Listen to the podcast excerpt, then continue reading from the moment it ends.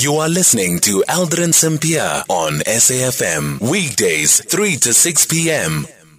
0614104107. Your tweets at Aldrin Sampear and our studio line is 086 2032. We're in conversation next with uh, Dr. Kgosientso Ramokgopa, the Minister of Electricity, and this is the interview.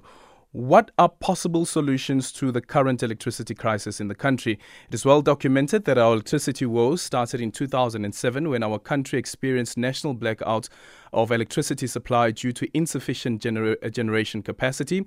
But what's even more worrying is the fact that 17 years later, we're still tussling with the same issue with no concrete solutions. However, our Minister of Electricity, Dr. Jens, Dr. Kgosientso Ramokgopa, is quite optimistic that South Africa will gradually end load shedding for good. The minister recently conducted a diagnostic visit to 18 power stations, all in an attempt to find solutions to South Africa's energy crisis. Dr. Ramokgopa now joining us on the line. Minister, good afternoon and thank you so much for making time for us. Hey, afternoon, Audrey, and good afternoon to the listeners of SAFM. Thank you very much for the invite.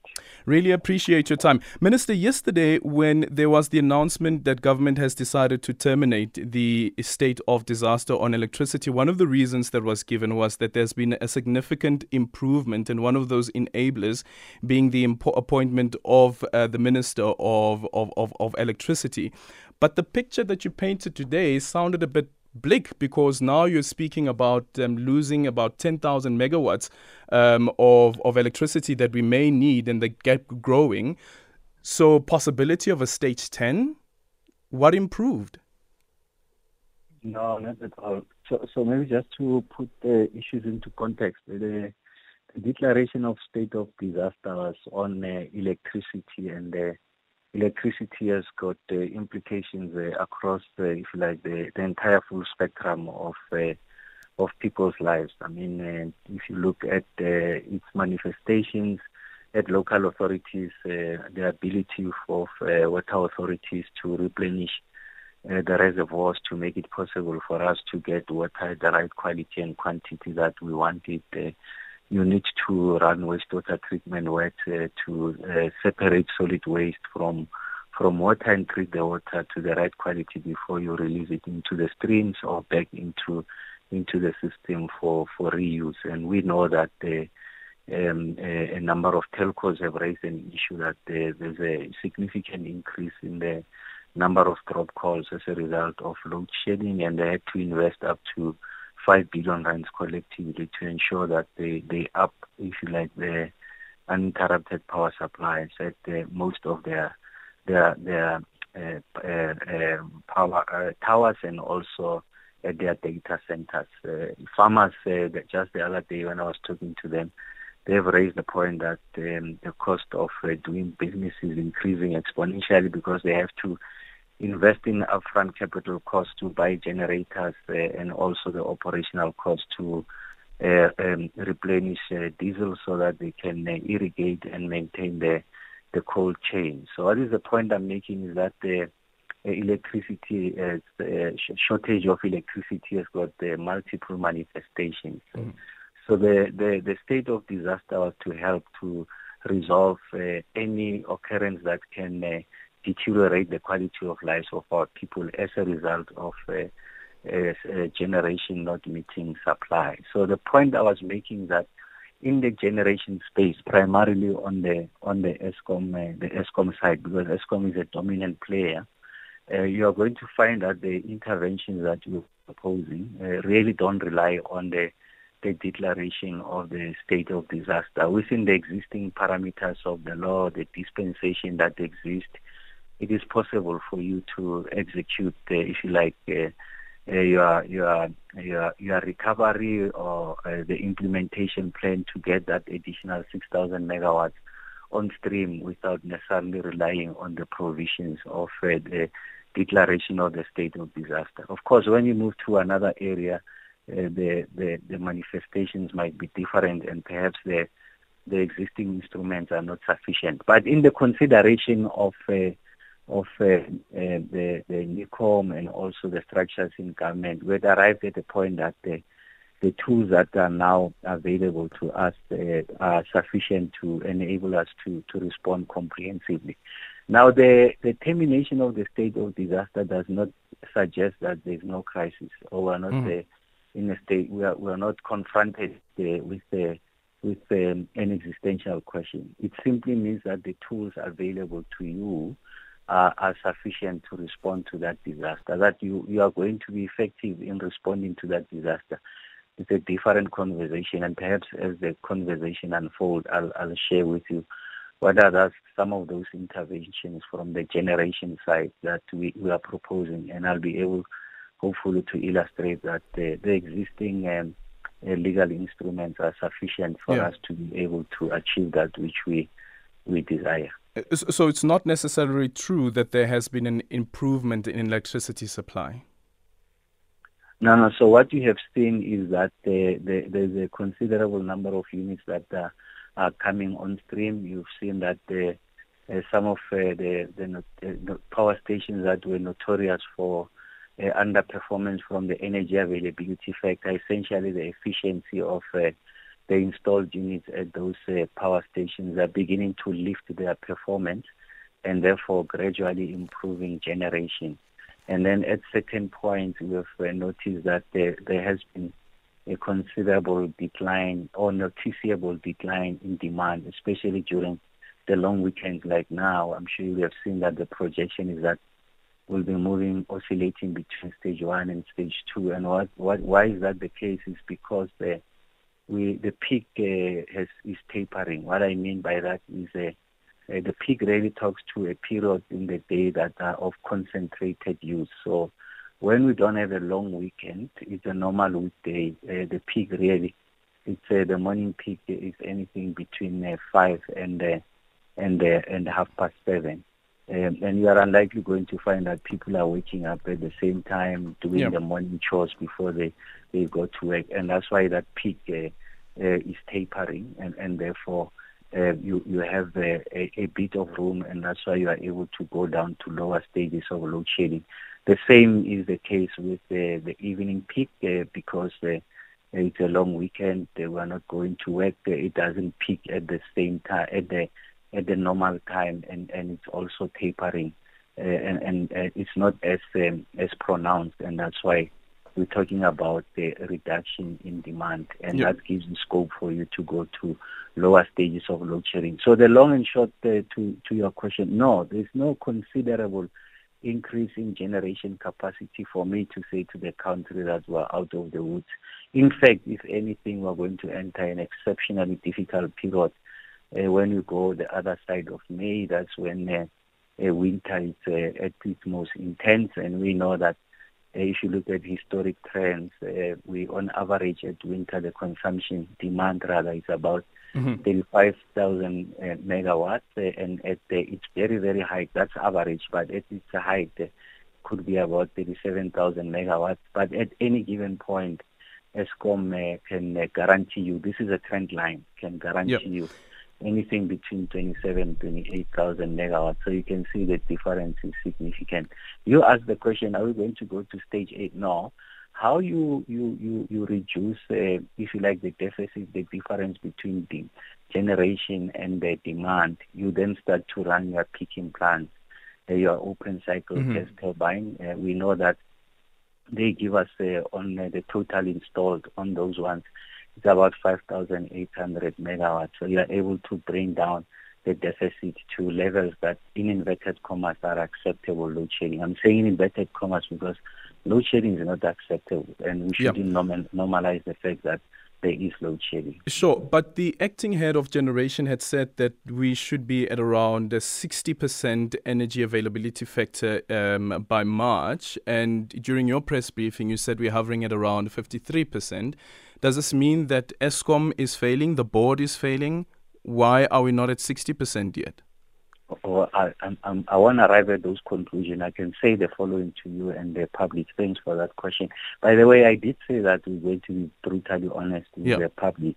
Now we're at 53%, we're seven, seven percentage points away from where we want to be. And, and that really is a, as a result of a, a number of factors. Uh, so the first one is that uh, there's an increase in the number of trips or what they, and also what they call unplanned capability. Um, load factor essentially is about the failures of uh, these units. Uh, they are highly un- unpredictable.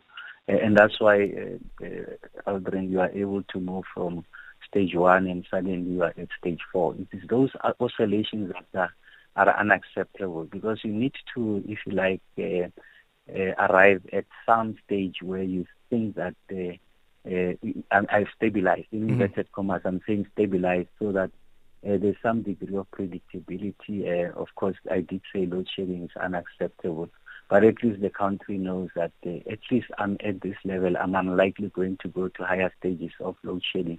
Even in instances where an opportunity arises for you to go to lower stages of load shedding as a result of the additional capacity, I think you must use that opportunity to do planned maintenance so that, uh, if you like, the short-term pain and long-term gain uh, so you're going to take the pain at acceptable levels, uh, and even in instances where you could wipe out the the, the, the load shedding mm. uh, stages, but you use those as an opportunity for you to do work on your uh, plant and maintenance on your existing plant, uh, and then make sure that when you return them, they, they really are, at the highest levels of uh, performance and the stability on the grid, and we, we've been able to eliminate uh, load shedding. Uh, so, so yes, uh, we, we, are not where we're supposed to be, and and my view that also has to do with uh, what we call planning in general. So, yeah. how does it manifest itself? In the following way, the most acute ways is uh, what they call outage slips. Outage slips means uh, I've planned to take out unit X, uh, and then I take it out, and I say to to the system operator, the person who balances, if you like, generation and demand that I'm going to return this unit in three days.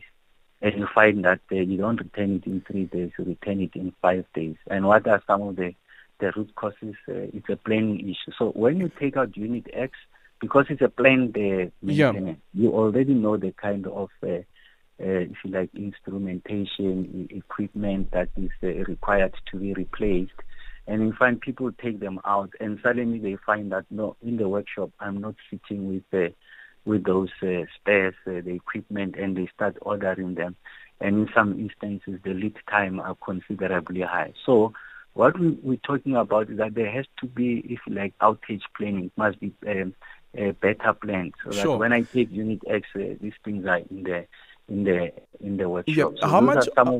yeah, how much of that, Minister, is also to blame on the service providers? For instance, um, the ones who are supposed to do the maintenance on the turbines and the boilers and so forth? And what's the service level agreement that um, that Eskom has with those companies? Are there any penalties? Because we hear that sometimes you'd find that um, the the engineers from these companies would prefer to work on holidays, public holidays, Sundays, and so forth, because it comes with uh, with with with double pay.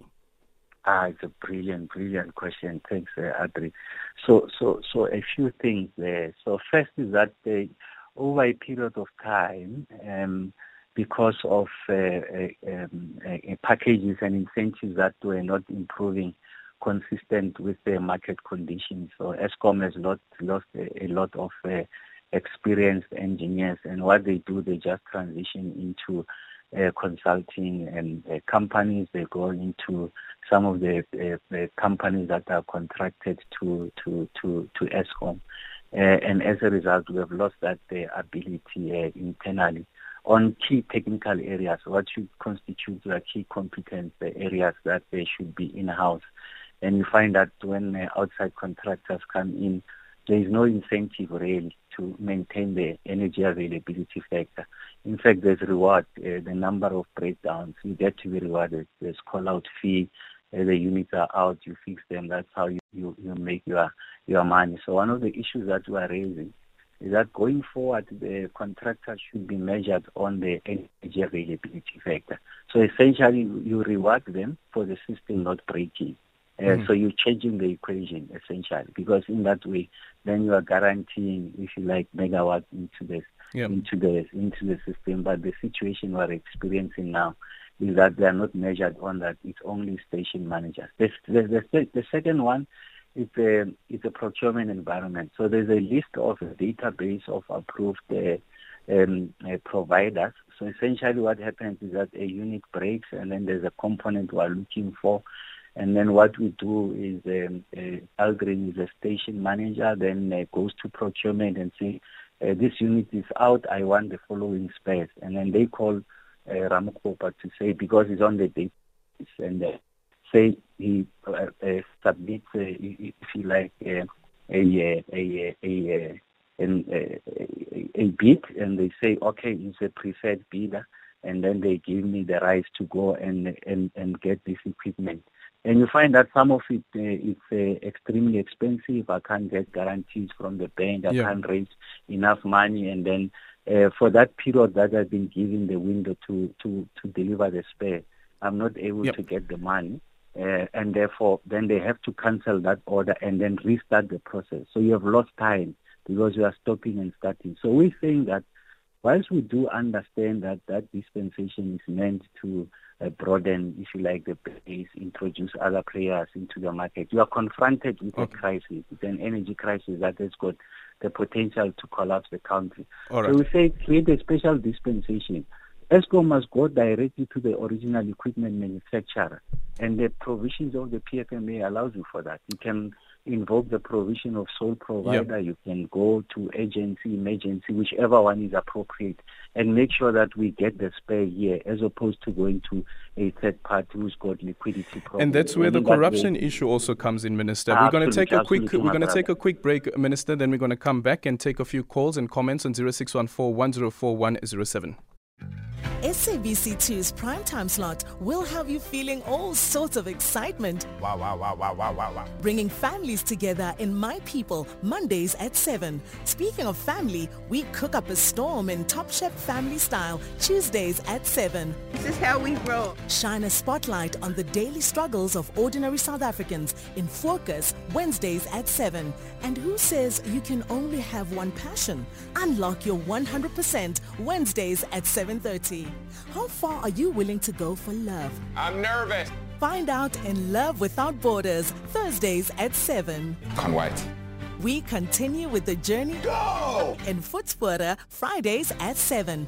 End off a fantastic week with a chuckle or two with Kevin Hart's Celebrity Game Face Sundays at 6.30. SABC2, you belong.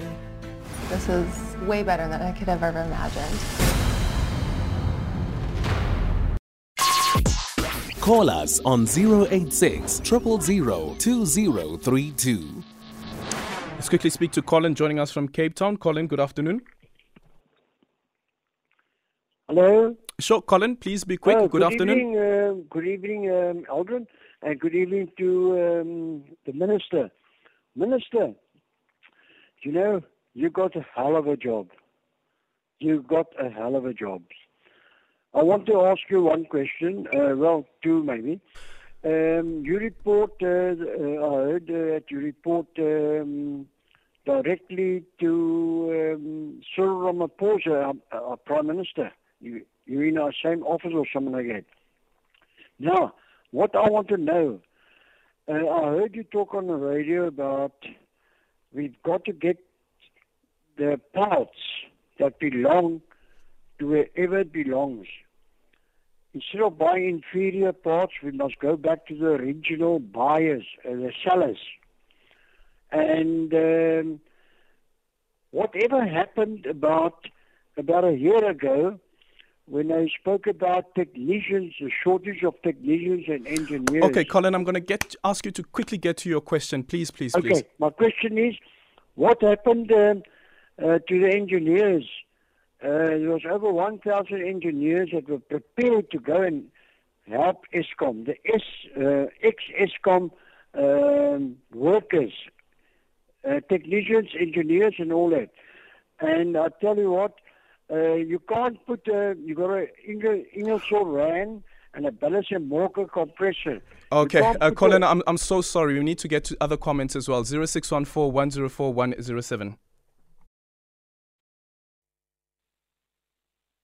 Good afternoon, Minister. Good afternoon, Mr. Adrian and the team and the loyal listeners. Minister, please, is it possible for us to have specific load shedding in specific areas, such as we group the country into two? We have industrial area and then we have um, residential areas. So residential areas will have their load shedding probably in the afternoon because majority of people might be at work. And then the industrial areas will have their load shedding in the even in the evening because majority of the businesses or companies are shut down. It's Bramoro in Bloemfontein. Hi, Aldrin. It's Judy from KZN. Please would you ask the Electricity Minister why is it so difficult for small-scale embedded generators to put um, electricity back into the grid? And why is Eskom making it so uncost effective for them to change, uh, especially rural um, users, to change their usage rates, say from the land one to the Ruraflex. It, it costs hundreds, hundred thousand easily, and it just makes it unviable. So people aren't doing things by the book.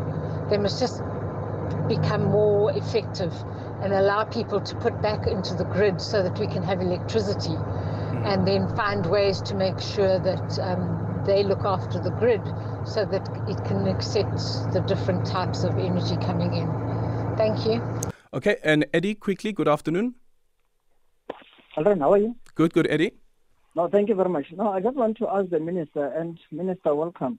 Um, I just want to ask about the, you know, around uh, 1996, that I think it was the minister Valli Moosa at that time. He proposed that we should have the regional electricity distributors, mm. and I think the advantage for that was that um, people who are living in a specific region they will be able to know that how much electricity that they consume and also be committed to make sure that they have electricity in their region.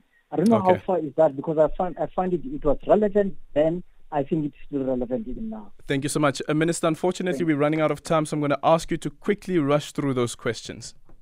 No, it is absolutely correct. I think uh, there was an idea around microgrids, and at the time, I think local authorities were opposed to that idea. Um, I absolutely agree with you. We need to revisit some of these options that were at the table uh, to allow us an opportunity to broaden the scope of uh, solutions.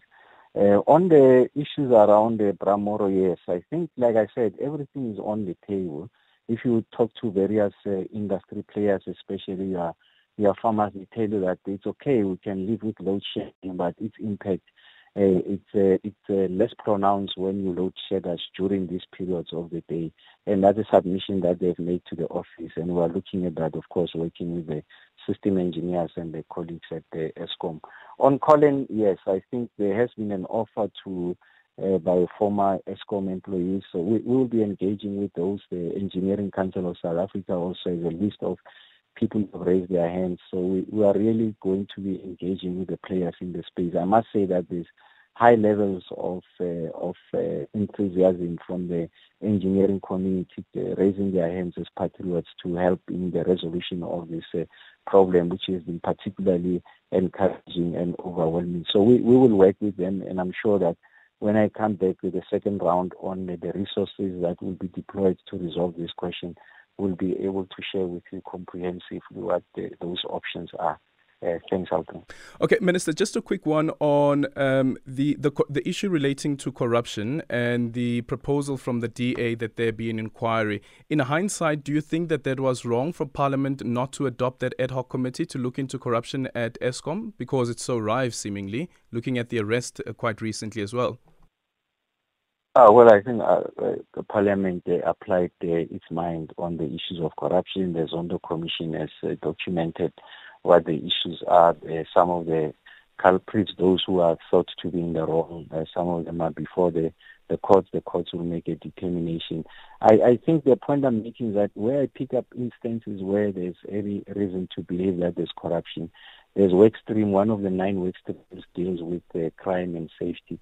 I escalate those matters to that work stream because there is people who are competent to deal with that matter and uh, they, they, should be able to help us on solutions to address uh, any any manifestation of corruption. But yes, I did say that in Kusile and you can see traces of uh, corruption and its repercussions. Yeah. And uh, part of uh, the failures at uh, Kusile really has to do, can be uh, directly related to that. And, and unfortunately, the, the economy is paying a, a severe cost. Uh, but what we assist with now, as uh, the law enforcement agency are dealing with the, the corrupt uh, ones, we, we, are dealing with the, the technical solutions to get the three units at the Kusile back on track and uh, and the other ones at Medupi to continue to operate at their their design capacity. Thank you so much for your time. Kgosi Ramokgopa, Dr. Kgosi Ramokgopa, rather, the Minister of Electricity. Apologies, we're a bit late for the news headlines.